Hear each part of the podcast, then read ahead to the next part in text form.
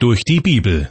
Eine Entdeckungsreise durch das Buch der Bücher von Dr. Vernon McGee. Ins Deutsche übertragen von Kai-Uwe Wolczak. Ich begrüße Sie herzlich zur Sendereihe Durch die Bibel. Inzwischen sind wir im Matthäusevangelium Kapitel 19 angelangt.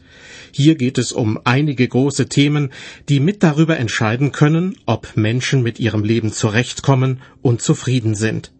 Dazu gehört zum Beispiel die Frage, ob eine Ehe unter allen Umständen weitergeführt werden soll, auch wenn sich die Ehepartner nicht mehr lieben, oder ob unter bestimmten Umständen eine Scheidung in Frage kommt. Selbst die Jünger Jesu müssen gemerkt haben, dass die Frage der Ehescheidung für einen Christen oftmals schwieriger zu beantworten ist als für einen nichtgläubigen Menschen. Deshalb kamen sie zu dem Schluss, Steht die Sache eines Mannes mit seiner Frau so, dann ist's nicht gut zu heiraten. Und damit war bereits das zweite große Thema in Matthäus 19 angeschnitten. Die Frage, aus welchen Gründen manche Menschen unverheiratet bleiben. Das waren kurz zusammengefasst die Hauptthemen der letzten Sendung. Nun geht es im Matthäusevangelium Kapitel 19 weiter ab Vers 16. Und damit steht gewissermaßen die nächste große Frage im Raum, nämlich ob christlicher Glaube und Wohlstand miteinander vereinbar sind. Das Matthäusevangelium berichtet an vielen Stellen darüber, dass Jesus große Menschenmassen anlockte. Frömmlerisches Auftreten und moralinsaure Appelle waren ihm fremd. Wenn er predigte, dann mit großem Ernst und mit Vollmacht. Er scheute auch nicht davor zurück, die etablierten religiösen Führer des Volkes an ihre Verantwortung zu erinnern. Und mit seiner Fähigkeit, Krankheiten und Behinderungen zu heilen, hat Jesus viele Menschen aus ihrem Elend herausgeholt. Bemerkenswert ist die Tatsache, dass er sich dennoch immer wieder Zeit genommen hat, um ganz in Ruhe auch mit einzelnen Menschen zu sprechen. Ein solcher Fall wird im Matthäusevangelium Kapitel 19 geschildert. Ich lese die Verse 16 und 17. Und siehe, einer trat zu ihm und fragte, Meister, was soll ich Gutes tun, damit ich das ewige Leben habe? Er aber sprach zu ihm, Was fragst du mich nach dem, was gut ist? Gut ist nur einer. Willst du aber zum Leben eingehen, so halte die Gebote. Wenn man diese beiden Verse liest, so fällt einem zunächst die respektvolle, aber zugleich auch vertrauensvolle Anrede auf. Jesus wird hier Meister genannt. Damit signalisiert der junge Mann, dass er sich selbst als Schüler oder Lehrling sieht, der bei weitem nicht an die Fähigkeiten seines Vorbilds heranreicht. Gleichzeitig ist Jesus für ihn kein anonymes Vorbild, mit dem er sich nur aus der Ferne verbunden fühlt. Auf jeden Fall hat der junge Mann begriffen, worum es Jesus in seiner Verkündigung geht. Gleichzeitig scheint er tief im jüdischen Glauben verwurzelt, der davon geprägt ist, die alttestamentlichen Gesetze einzuhalten. Deshalb fragt er, was soll ich Gutes tun, damit ich das ewige Leben habe? Jesus greift diese Frage auf, lenkt sie aber in eine etwas andere Richtung. Gut ist nur einer, antwortet Jesus und meint damit Gott. Der junge Mann soll also nicht versuchen, sich durch gute Taten den Himmel zu verdienen, sondern sich an den zu wenden, der allein gut ist, nämlich an Gott. Ich könnte mir vorstellen, dass der junge Mann in diesem Augenblick gedacht hat, Moment mal, ich soll mich an den großen und heiligen Gott wenden? Ist das nicht zu vermessen? Meine Aufgabe als Jude ist es doch, Gottes Gebote zu halten. Ob das tatsächlich seine Gedanken waren, weiß ich nicht. Es würde aber erklären, warum Jesus plötzlich zu ihm sagt, Willst du aber zum Leben eingehen, so halte die Gebote. Ich habe den Eindruck, dass Jesus ihn gewissermaßen dazu auffordert, einmal in Gedanken durchzuspielen, was es denn heißt, sich durch gute Taten bzw. durch Einhalten der Gebote den Himmel verdienen zu wollen. Weiter ab Vers 18. Hier folgt die Reaktion des jungen Mannes, nachdem Jesus ihn aufgefordert hat, die Gebote zu halten. Da fragte er ihn, welche? Jesus aber sprach, Du sollst nicht töten, du sollst nicht Ehe brechen, du sollst nicht stehlen, du sollst nicht falsch Zeugnis geben, Ehre Vater und Mutter. Und du sollst deinen Nächsten lieben wie dich selbst. Da sprach der Jüngling zu ihm, Das habe ich alles gehalten. Was fehlt mir noch? Dieser junge Mann kann von sich behaupten, alle Gebote eingehalten zu haben, und dennoch spürt er, dass ihm noch etwas fehlt. Die Gebote, die Jesus hier aufgezählt hat, gehören allesamt zur zweiten Hälfte der zehn Gebote. Sie regeln das Miteinander von Mensch zu Mensch. Die erste Hälfte dagegen bezieht sich auf das Miteinander zwischen Mensch und Gott. Auf dieses Thema kommt Jesus erst im weiteren Verlauf des Gesprächs. Man merkt, wie er den jungen Mann behutsam dazu bringt, über den eigenen Glauben nachzudenken. Jesus will ihm keine vorgefertigte Lehrmeinung überstülpen, sondern ihn Schritt für Schritt der richtigen Erkenntnis ein Stück näher bringen. In Vers 21 ist es soweit, dass Jesus ihn auch auf seine Beziehung zu Gott anspricht. Dort heißt es, Jesus antwortete ihm, Willst du vollkommen sein, so geh hin, verkaufe, was du hast, und gib's den Armen. So wirst du einen Schatz im Himmel haben. Und komm, und folge mir nach. Ich habe den Eindruck, dass dieser Satz oft falsch gedeutet wird. Das Verkaufen des eigenen Besitzes und das Verschenken des Erlöses an die Armen führt nicht dazu, dass jemand stattdessen einen Schatz im Himmel hat. Aber der eigene Besitz kann, wie bei diesem jungen Mann, ein Hindernis sein, das aus dem Weg geräumt werden muss. Wie eben schon angedeutet, hat Jesus fünf der zehn Gebote aufgezählt, die alle damit zu tun haben, wie Menschen miteinander umgehen sollen. Jetzt kommt Jesus auf das Verhältnis zwischen Mensch und Gott zu sprechen. In diesem Zusammenhang spricht Jesus von einem Schatz im Himmel und davon, dass der junge Mann ihm, Jesus, nachfolgen soll. Erinnern wir uns, Jesus befindet sich bereits auf dem Weg nach Jerusalem, wo er schon bald am Kreuz sterben wird. Das heißt, wenn der junge Mann jetzt den Entschluss fassen würde, Jesus nachzufolgen, dann würde er schon bald zu denen gehören, die das alles hautnah miterleben. Dann würde er im tiefsten Innern verstehen, was es heißt, den Willen Gottes zu tun. Aber das geht dem jungen Mann zu weit. Seinen Wohlstand aufzugeben, kommt für ihn nicht in Frage. In Vers 22 wird berichtet, als der Jüngling das Wort hörte, ging er betrübt davon, denn er hatte viele Güter.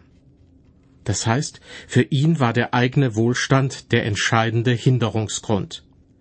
Das mag in der heutigen Zeit bei dem einen oder anderen auch so sein, aber es gibt noch viele andere Gründe, die Menschen davon abhalten, mit Jesus ganze Sache zu machen. Für manch einen wird sogar die Mitgliedschaft in der Kirche zu einem Stolperstein. Man ist getauft, konfirmiert und kirchlich getraut und fühlt sich deshalb so, als habe man ein rundum sorglos Paket gebucht. Aber die Erkenntnis, dass jeder Mensch ein Sünder ist und Vergebung braucht, diese Erkenntnis bleibt womöglich auf der Strecke. Ich glaube, das passiert gar nicht so selten in unseren christlichen Gemeinden dass Leute, die sich selbst als Christen bezeichnen, in Wirklichkeit so weit von Gott entfernt sind wie ein unbekehrter Heide im letzten Winkel der Erde, der noch nie etwas von Jesus Christus gehört hat. Und ich fürchte, dass niemand wirklich davor gefeit ist, sich durch irgendwelche Dinge von der Nachfolge Christi abhalten zu lassen. Bei dem einen sind es materielle Güter, der andere leidet ständig unter Zeitmangel, weil ihm etwas anderes wichtiger ist, und einem Dritten wird eine bestimmte Verhaltensweise zum Stolperstein. Wenn wir so etwas im eigenen Leben entdecken, sollten wir es als Sünde zu Jesus bringen und ihn um Vergebung bitten. Der junge Mann, von dem wir eben gehört haben, ist ein wirklich hingebungsvoller Mensch, dem die Gebote Gottes am Herzen liegen. Aber um Jesus nachzufolgen, dafür reicht sein Enthusiasmus nicht. Er ging betrübt davon, denn er hatte viele Güter, heißt es in Vers 22. Danach spricht Jesus mit seinen Jüngern über den traurigen Ausgang des Gesprächs, das ja von dem jungen Mann ausgegangen war. Er war derjenige gewesen, der auf Jesus zugegangen war. Ich lese nun die Verse 23 und 24. Jesus aber sprach zu seinen Jüngern, Wahrlich, ich sage euch, ein Reicher wird schwer ins Himmelreich kommen. Und weiter sage ich euch, es ist leichter, dass ein Kamel durch ein Nadelöhr gehe, als dass ein Reicher ins Reich Gottes komme.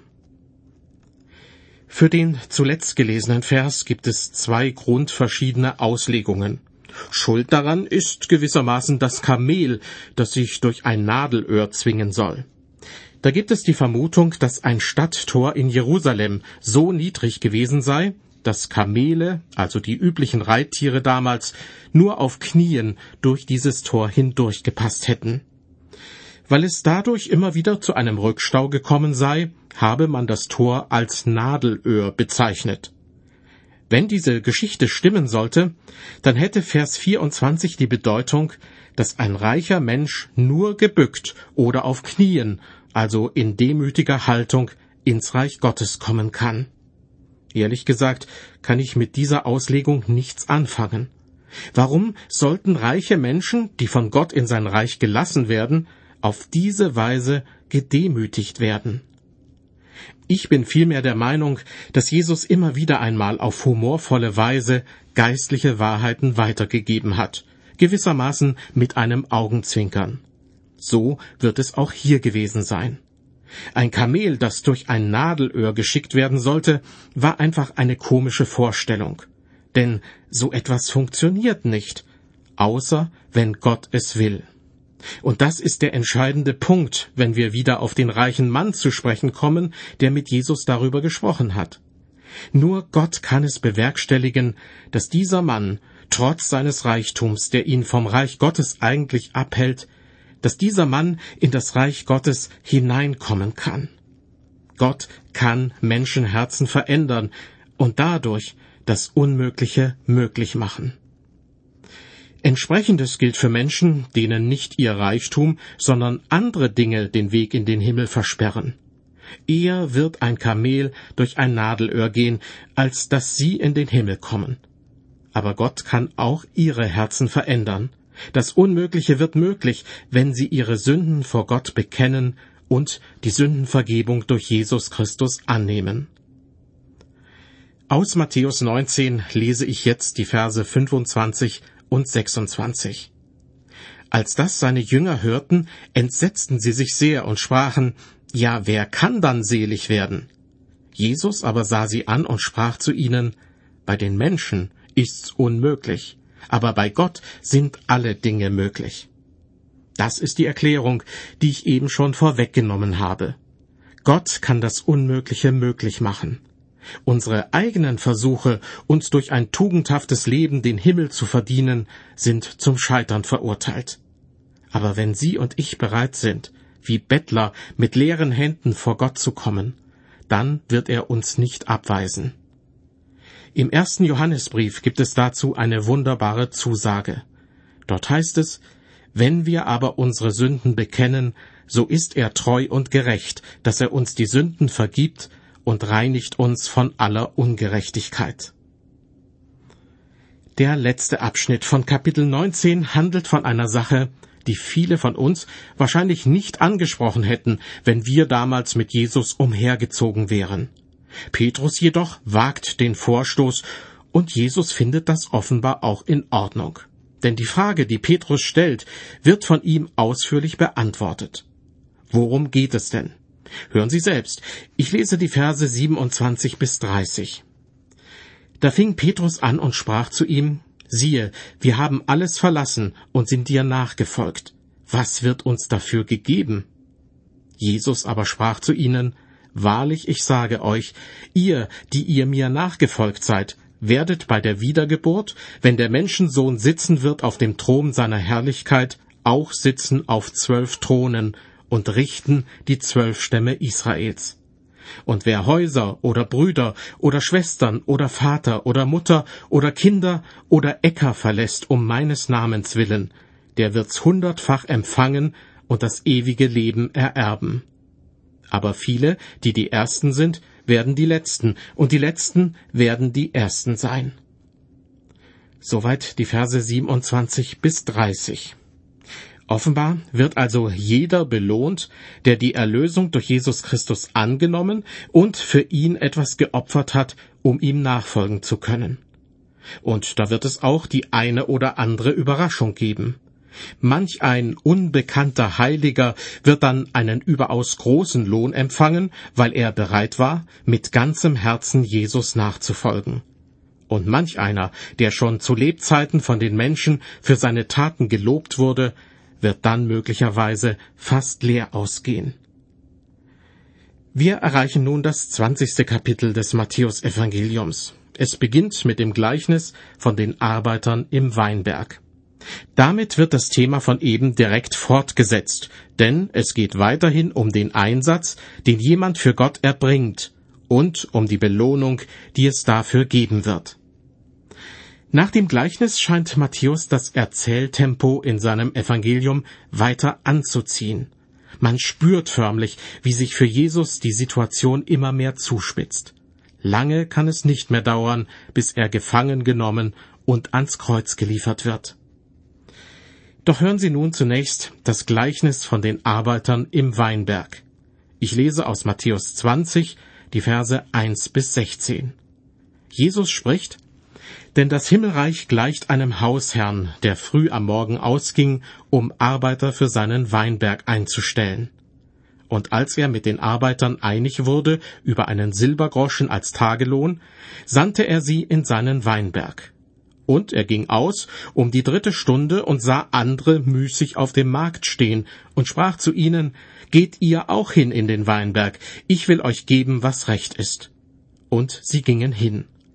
Abermals ging er aus um die sechste und um die neunte Stunde und tat dasselbe.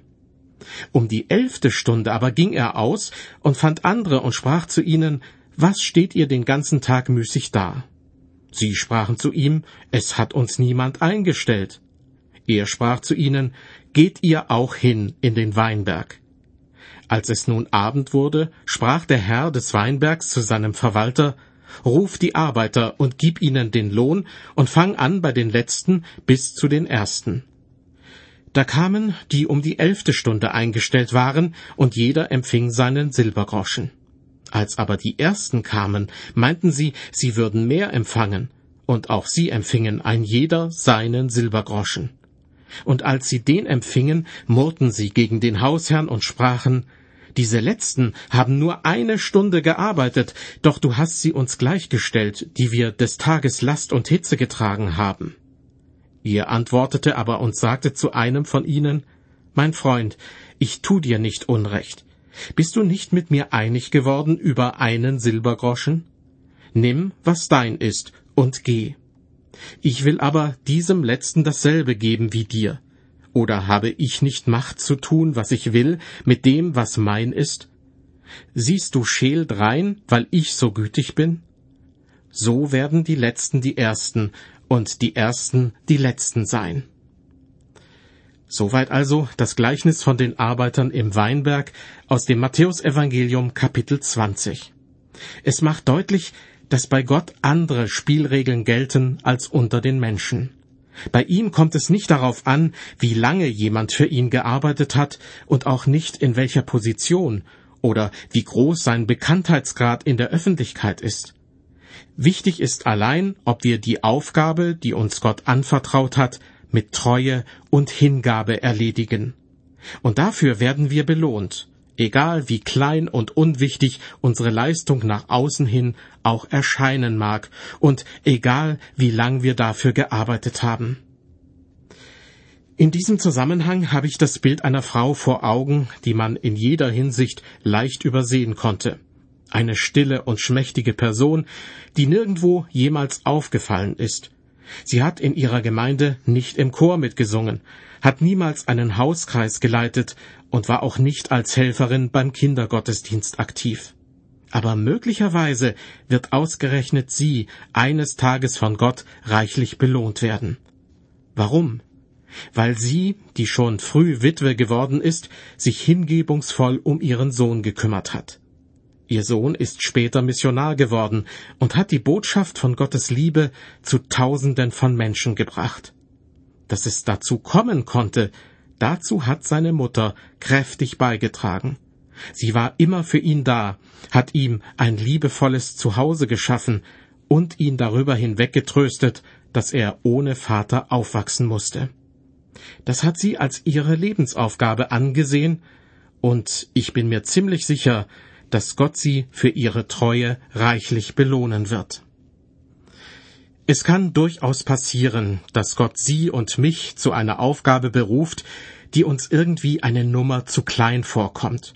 Wir selbst haben den Eindruck, dass wir eigentlich, wie es so schön heißt, zu höherem berufen wären.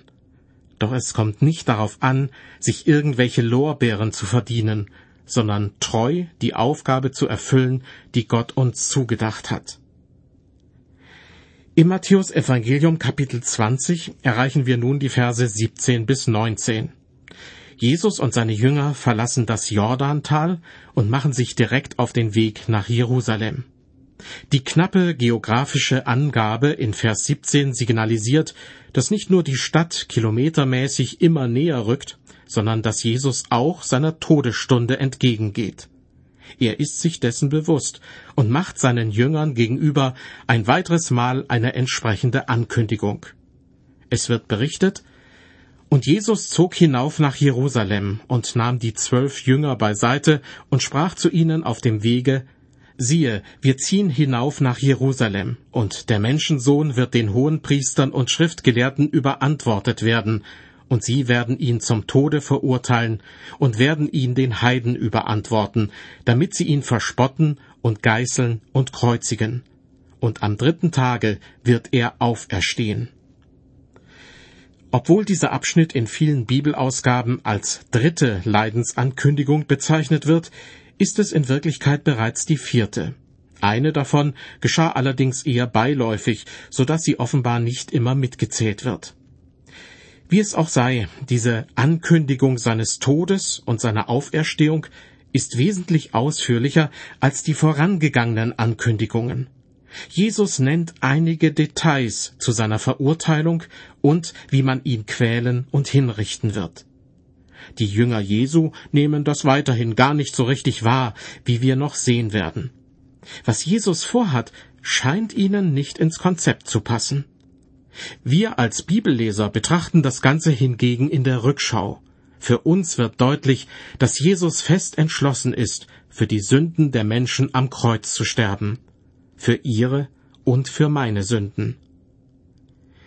Nicht lange nachdem Jesus abermals seinen bevorstehenden Tod angekündigt hat, taucht die Mutter von Jakobus und Johannes bei Jesus auf und bittet ihn in Anwesenheit ihrer beiden Söhne um einen Gefallen. Die Verse 20 und 21. Da trat zu ihm die Mutter der Söhne des Zebedeus mit ihren Söhnen, fiel vor ihm nieder und wollte ihn um etwas bitten. Und er sprach zu ihr, Was willst du? Sie sprach zu ihm, Lass diese meine beiden Söhne sitzen in deinem Reich, einen zu deiner Rechten und den andern zu deiner Linken. So verständlich einerseits der Wunsch dieser Mutter ist, so zeigt diese Frau dennoch nur wenig Gespür für die augenblickliche Situation. Während sich Jesus auf die schwersten Stunden seines Lebens vorbereitet, denkt sie bereits an die Zeit danach und an das Wohl ihrer Söhne. Die Antwort Jesu lässt erahnen, dass er die Einfältigkeit dieser Frau, aber auch die Unbedarftheit der Jünger spürt. Sie scheinen einfach nicht begreifen zu können, was Jesus wirklich vorhat. Deshalb versucht er sie mit überaus deutlichen Worten noch einmal darauf hinzuweisen. Doch hören Sie selbst, was sich abspielt. Ich lese die Verse 22 und 23. Aber Jesus antwortete und sprach, Ihr wisst nicht, was ihr bittet. Könnt ihr den Kelch trinken, den ich trinken werde? Sie antworteten ihm, Ja, das können wir. Er sprach zu ihnen, Meinen Kelch werdet ihr zwar trinken, aber das Sitzen zu meiner Rechten und Linken zu geben, steht mir nicht zu. Das wird denen zuteil, für die es bestimmt ist von meinem Vater.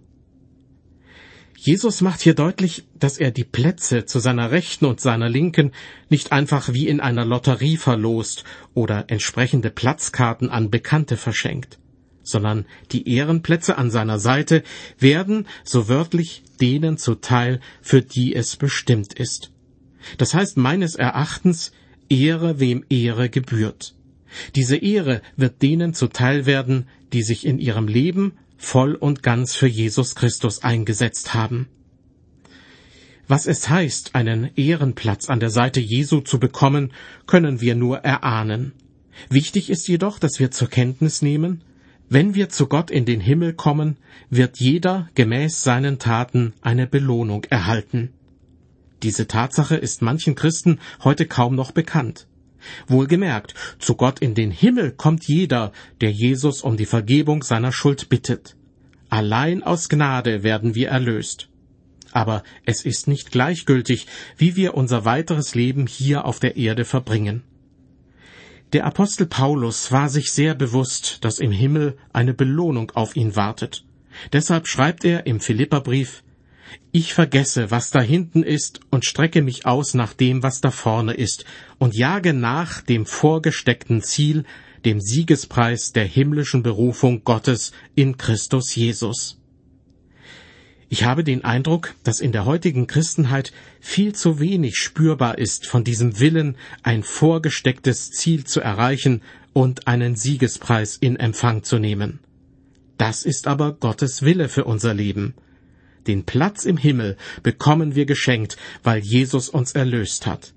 Aber für den Siegespreis sollen wir uns wirklich ins Zeug legen.